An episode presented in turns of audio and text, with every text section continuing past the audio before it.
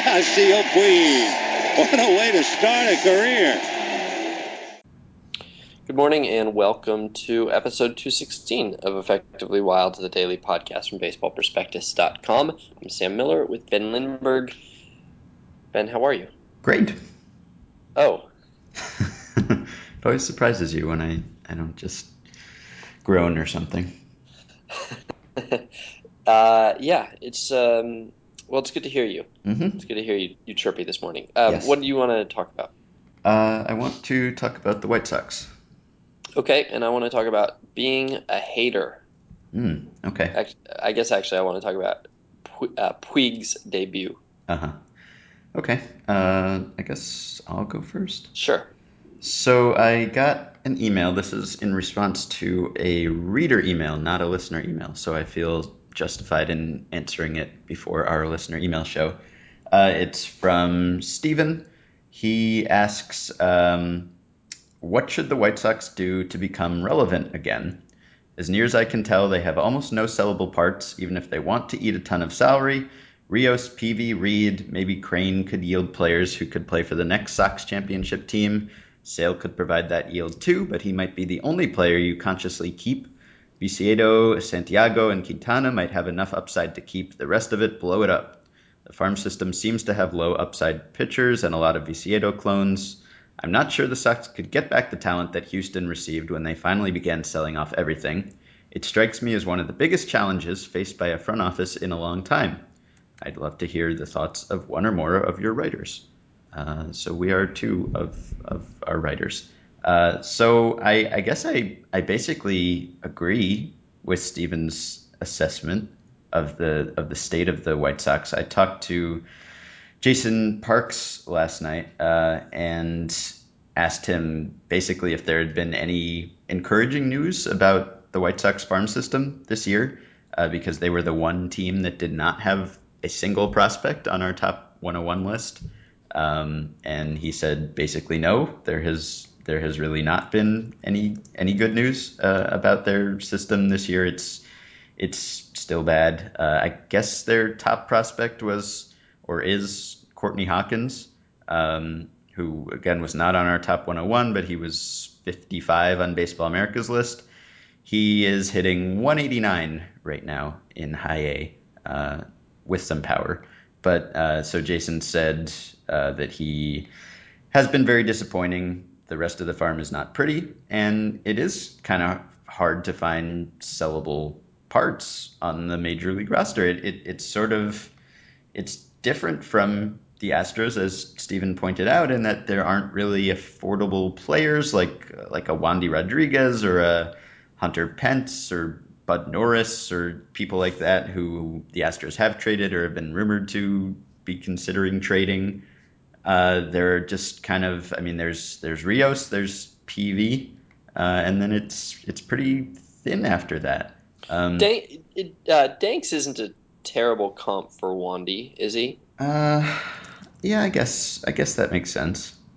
Um, so I mean, yeah, he has to he, he has to stick for a few starts and yeah, you know do do a few decent things, but uh, you know, you know, Yeah, so, when Wandy was- Wandy like. right, okay.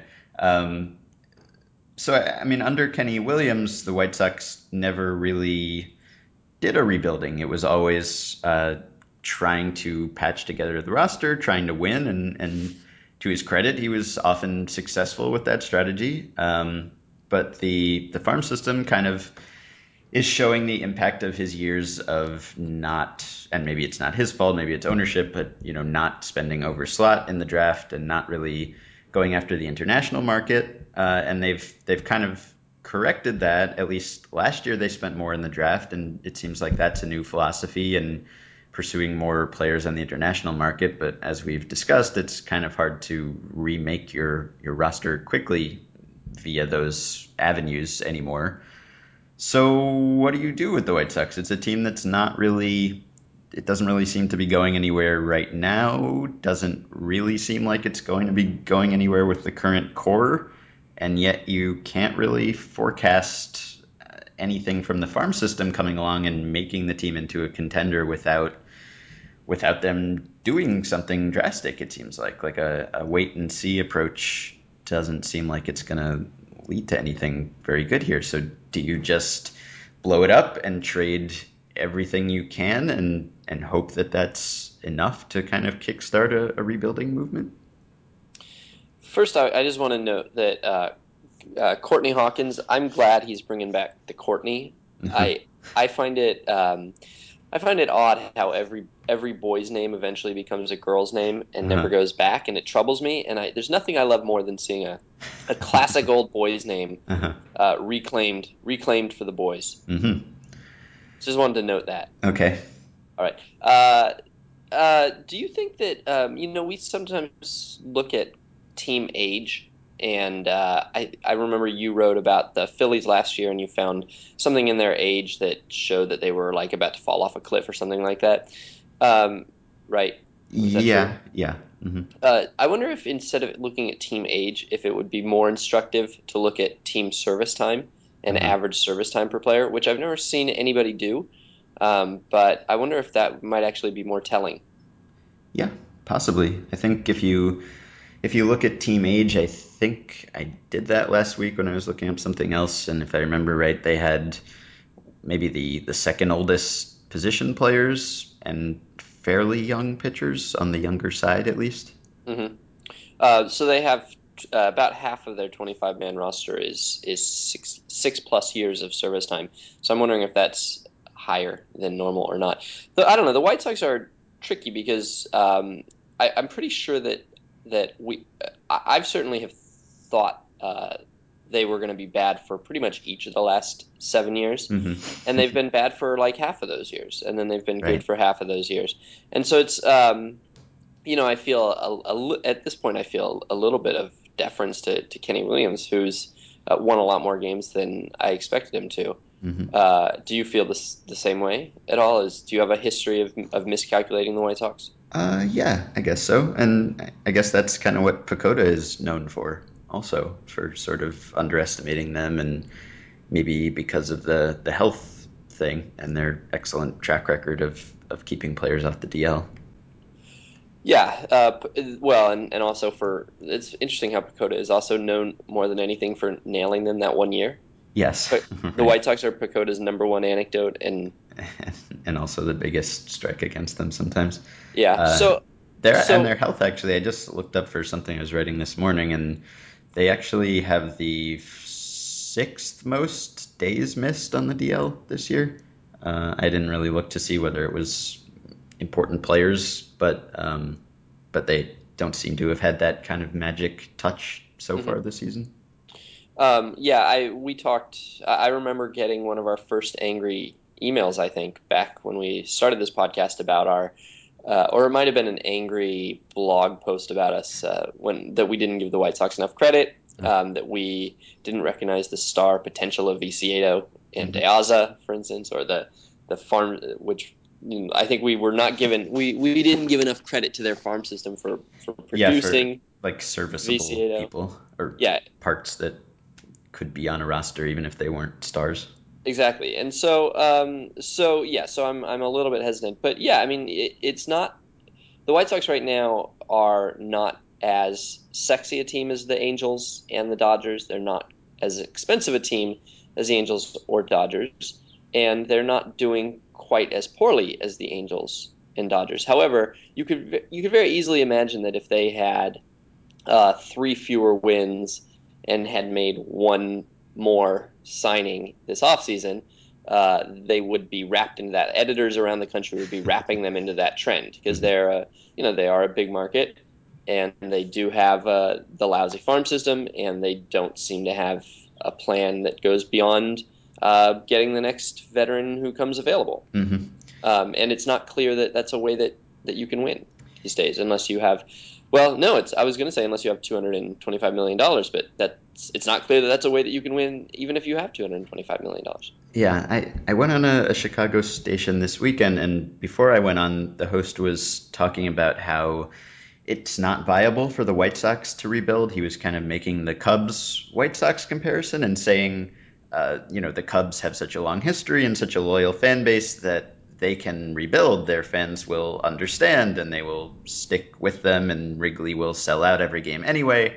whereas the White Sox don't have that kind of currency and and can't really just punt a few seasons because they will lose whatever fans they have right now.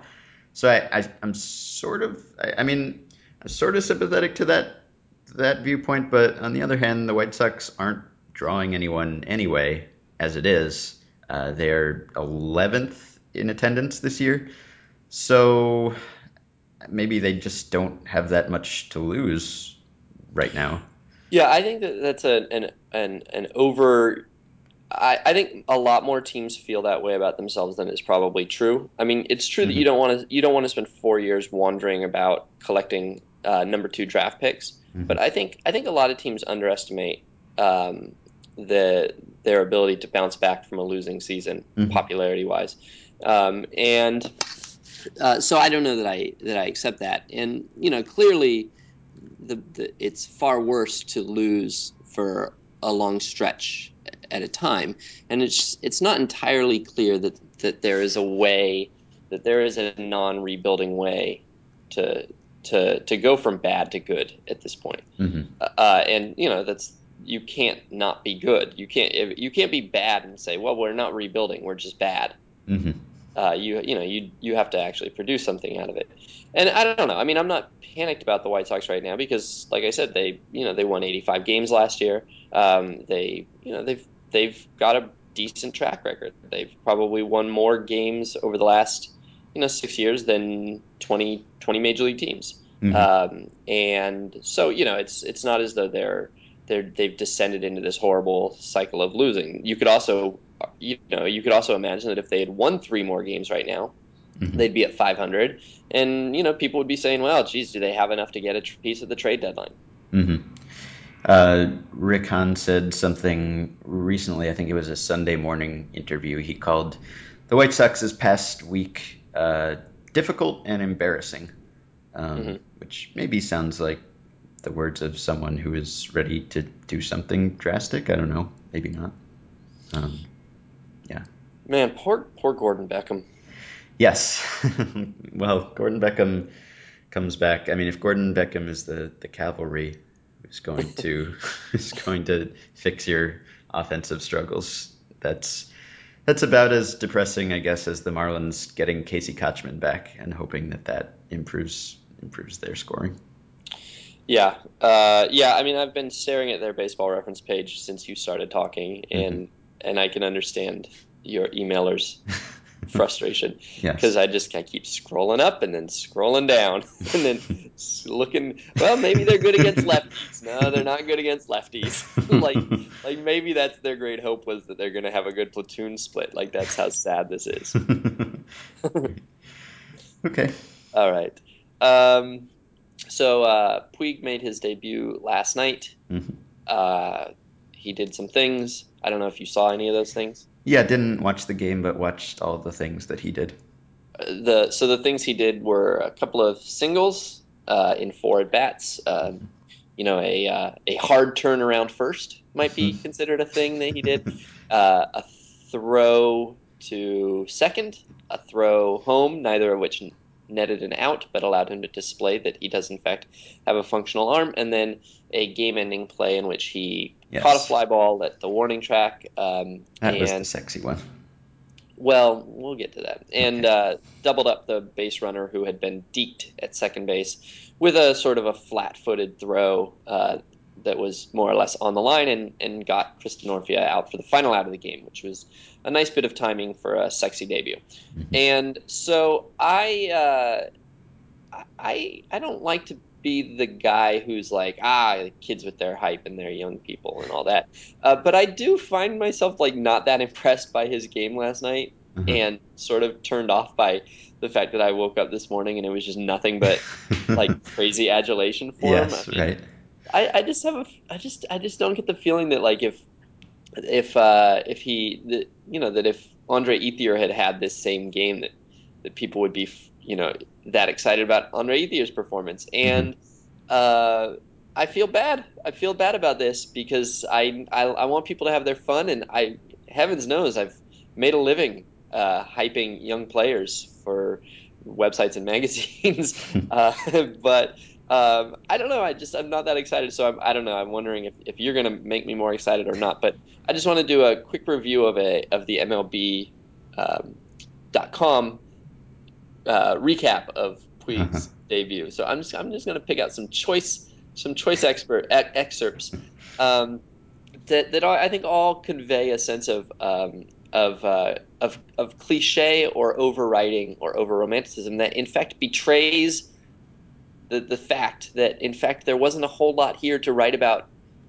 directly. Like Mhm. like like I, I feel like with Manny Machado, you don't have to really get into the cliches. You just say what he's done, and it speaks for itself. Or you you gift what he's done, and it speaks for himself. But here, I think that there's a forceness that actually shows that there's a Yeah. bit more. There's a bit more effort being made to hype the player than than is necessarily deserved. So yeah, I did kind of get the sense that Puig was going to be the story one way or another today, It- unless he went 0 for 5 with four strikeouts or something. uh, Yeah. People were probably going to seize on the positive aspects, but yeah, but but read the highlights. All right. So, um, all right. Uh, okay. Uh, this is. This, I'm gonna. I actually feel bad because I'm gonna start with my favorite. Um, okay. So Puig singled on a two-two changeup in his first at bat against Eric Stults, a crafty southpaw. Notably, he, he's crafty. He Mhm. didn't. He could have said he singled in his first at bats against Eric Stults, who was out of the game a year and a half ago. But no, he's a crafty southpaw. Okay, but he was erased when Punto hit into a double play. But there was a new energy in the grand old ballpark, and it Mm. reached Adrian Gonzalez, who then went on to homer. So Puig actually gets credit Wow. for Gonzalez' home run against Eric Stults. Like, like I can just imagine before the game, Don Mattingly looking at his lineup and going, "Well, there's no way Gonzalez, Adrian Gonzalez, could ever hit Eric Stults." But well, maybe I'll leave him in the lineup in case the energy trickles down to him. All right, so that's my favorite. But then um, a team that had been dragging suddenly seemed inspired, uh, which you know they scored two runs uh, against Eric Stults. Um, after his second hit, the other way with one out in the sixth, he made a wide turn before slamming on the brakes. This guy plays the game on the edge, exactly what Mattingly had been pining for all season. Um, when Punto drove a single to right center, Puig didn't get a good read, pausing near second, but his blazing speed carried him into third, where he was stranded on Gonzalez' double play ball. Um, where you he gets uh, lauded for not getting a good read. Uh, interestingly, uh, there's the Bo Jackson comp. yes, I've heard that many times. There's the Mike Trout comp. hmm There is a major league debut every bit as sensational as a seasoned script writer could conceive, which is a classic cliche that in this case is 100% not true. Many script writers could conceive of a two for four, two singles, and uh, pretty the, pretty the hits okay. weren't even the hits Well, weren't we're gonna get- particularly we're gonna- impressive. We'll get to that. But okay. yeah, and a pretty okay defensive play to end the game that really probably more of the credit behind the scenes should go to the middle infielders who deked the heck out of Denorfia. Mhm. And then Don Mattingly, quote, this is Hollywood. Uh, and then finally, on the last play, uh, there was a momentary delay before the out call was made by umpire Wagner. It seemed the four umpires could not believe what they'd just seen which is not it's not what it seemed. That's not what it seemed at all. First off the third base umpire was had nothing to do with this. Why are we talking about the four umpires? The only wagner had to make a call. And what actually happened is that uh, because it was the home plate umpire's call uh, there was i think maybe there was a little confusion about whose call there was. And so there was like a, a split second where wagner looked at another umpire Mhm. to see if like like it's me right? It's it's me. And and that's it. It was not not nearly it did not nearly seem that the four umpires could not believe what they'd just seen. I, I mean if if if if more than one of them had collapsed in a in a fit of ecstasy then i might have accepted that. But but in fact none of them zero umpires collapsed there was zero fits of of of ecstasy.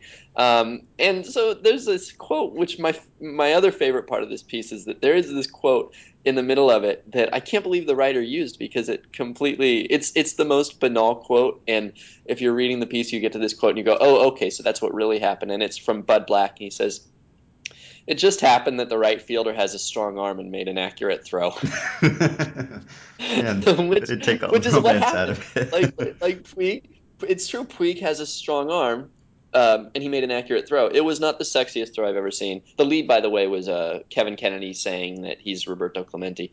Um, but um, yeah, the hits were not the hit. I ha- I didn't see the game live, and so in my head I had a mental image of what the hit, what the first hit was going to look like. Mhm. Just just just totally guessing what it was going to look like, and it was exactly that. It was a a change up just out of the zone, and he sort of flails at it with his arms and and bloops one into left field. Which, um, by the way, as an aside. Um, when you see a guy, would, would you? What would be more impressive to you? A first pit, a first single where he squares up a ball that's out of the zone, or a first pitch single where he hits hard a pitch that's right down the middle? Like, would you rather? What's more impressive to you? A guy for for a young player, a guy who has the bat control to hit anything at this age, and you sort of hope that like that that's not going to become a fault, and that Mhm. maybe that that bat control is the one thing that is is ingrained in him, Mhm. or the ability to damage a mistake. Uh, I, I mean, not that I would read that much into either, but I guess probably the latter. I guess I'd rather see the guy who could hit a ball that not anyone would hit, and then hope that he swings at good pitches most of the time or learns to do that. Yeah, I think so too. Although you might you might imagine that if the next at bat he swung at you know a pitch that uh, that's four feet outside, that Yeah. you might consider that a problem. Okay, and so yeah, and then the second single was a a chopper that was off the first baseman's glove. Both both ball. I mean, he it was it was a he was close to an 0 for four. Um, Okay. and you know he was, it's baseball, so he was probably close to a four for four too. Who you know, it's there's not that much you can say about one game, but I mean, I I remember the the this, uh, the similar Bryce Harper reaction when Harper made his debut last year, and to me, completely warranted. Like that was an exciting game. Like that throw that he made uh, was like a heart-stopping throw. I mean, it was an incredible throw, and Puig's throw was was good, but I just don't think that it it would have been. Nobody would would mention the throw uh, otherwise. It, it's mainly it's mainly the the fact that it was Puig's first game, and so I don't know. I mean, bless his heart, bless everybody. I hope I hope we have a, a, great deal of fun with him, and, and I'm gonna I'm willing to put these feelings aside uh, and and let him have a good career. But uh, yeah, I don't know. Just feels feels a bit much. Feels a bit much. I wanted to talk about Puig, and then I looked at what other people were saying about Puig, and I thought, oh no, I don't want to talk about Puig. So I decided just to, to go the hater route. hmm Yeah, uh, well, you know, we we joke about narrative and we write about narrative, uh, and fortunately, you and I write for a place where we don't need to make up that much narrative, I guess, or I don't know.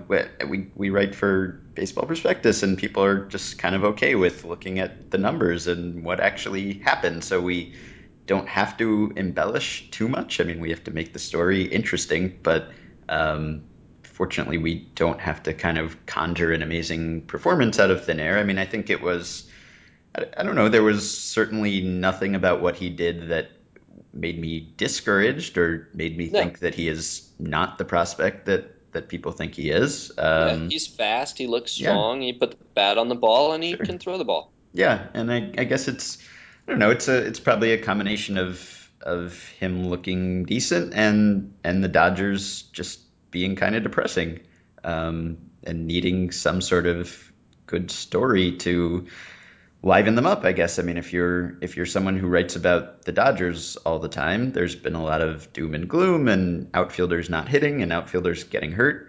And now suddenly there's a new exciting player and he hasn't gotten hurt or played poorly yet. Um, and you're, I don't know, I guess you're you're looking for something to make people click on your article, and they won't click as much if you if you say that he had a an okay debut and could have gone over four pretty easily. Um, so I don't know, it happens. Um, but I'm I'm looking forward to to watching him. Uh, I think he will be an entertaining player one way or another. Yeah, yeah, true, sure. Uh, I just while we while we were talking about Puig, I remembered that Nate Silver once wrote an article. Um, it was in 2006. He wrote an article about attendance with two team cities. Uh, he was writing about the White Sox and the Cubs and Kenny Williams taking an aggressive approach over the offseason because the sense was that the, the Cubs were uh, on the brink of of competing or being good, and the White Sox had to kind of seize their chance to to be successful while the rest of the city didn't have the Cubs to cling to. Uh, and he he basically found that there's not much to the idea of competition between teams in a in two team cities, and that if one team is good, it doesn't necessarily hurt the other team. But uh, if if both teams are good, it can actually, or if, if one is good, it can help the other team just Hmm. because it that team then draws so well that it's harder to get tickets for that team, and then the other team sells tickets because people just want to go to a baseball game. So. Um, and I think he found that that Chicago fans just sort of tend to be more loyal than at least the data he was looking at to their teams during tough times than than in some of the other cities he was looking at. So I don't know that there is much to the idea that that the White Sox have to do something because the Cubs are about to be good again. Um, Yeah, that makes it makes perfect sense. The Yeah. The better the Cubs would be, the better it would be for the White Sox. And in fact, the time that the White Sox need to be good is is well, specifically when they can't count on the Cubs to essentially push business their way. mhm. Right. Yeah. Interesting. So Did you know another that? Did you know that uh, Starbucks? It uh, turns out to be. It, it turns out that if a Starbucks moves into your town, um, like you know next door to your local independent coffee shop, Uh-huh. and all all the hippies uh, go out and protest and talk about what a shame it is that your city is becoming too commercial and how it's going to doom the local coffee shops. In fact, a Starbucks moving into your town is great for local coffee shops. It's it's about the best thing that can happen to a local coffee shop because it uh, it it creates this huge boom of of, of fancy specialty coffee drinkers, Mhm. and so you just you it blows up the market for latte drinkers, and um, so all this time, all this time, Starbucks has been being blamed for hurting small business, and in fact, actually, in in fact, it actually uh, builds the market and is good for small business. I wonder if that's true in Manhattan, where the Starbucks saturation is is such that you literally can't go more than two or three blocks in certain neighborhoods without finding one. Um, I wonder when it reaches that point whether that still applies. Did did did that just talk about sort of towns, or did that, or was that sort of all inclusive? I Got to be honest, I. I, I didn't I didn't do the research necessary to answer your follow up questions. All right. Never ask follow up questions. Yeah, sorry, especially at the end of the podcast. Rob Neyer, by the way, just listed the four the four greatest throws of his life, or something like that. Uh-huh. And Puig is one of them. Although I didn't read any of the intros, so there might be all sorts of caveats for why Puig is not technically one of the foremost. Huh. interesting. And in fact, he might. For all I know, there's something uh, ironic that I'm missing by not having read the words. hmm So I don't. Yeah. Okay. Oh, they're calling it the throw. Capital, Oh, no. capital T, capital T, two capital T's. Hmm. Yeah, that's a bit much. Not, yeah, it's an okay throw. Maybe if if it had been the World Series, Nope. no, still, Still no. Still no. okay. It's a, it was an okay throw. It's a good throw. Yeah, good throw. Good arm. He's got a good arm, and he threw an accurate throw. Okay. And tell you what, though, let me make this. Let me make this point. If if Denorfia had been deked one half second less and had Mhm. made it back safely, nobody would be talking about the throw right now. I think. Well, I mean, considering the excerpts from that article you read, I think someone Well, would talk okay, that's about true. it. it would be the greatest, almost almost out in the history of baseball. Yeah. Um, okay. Well, uh, tomorrow email show, so send us some at podcast at baseballprospectus.com.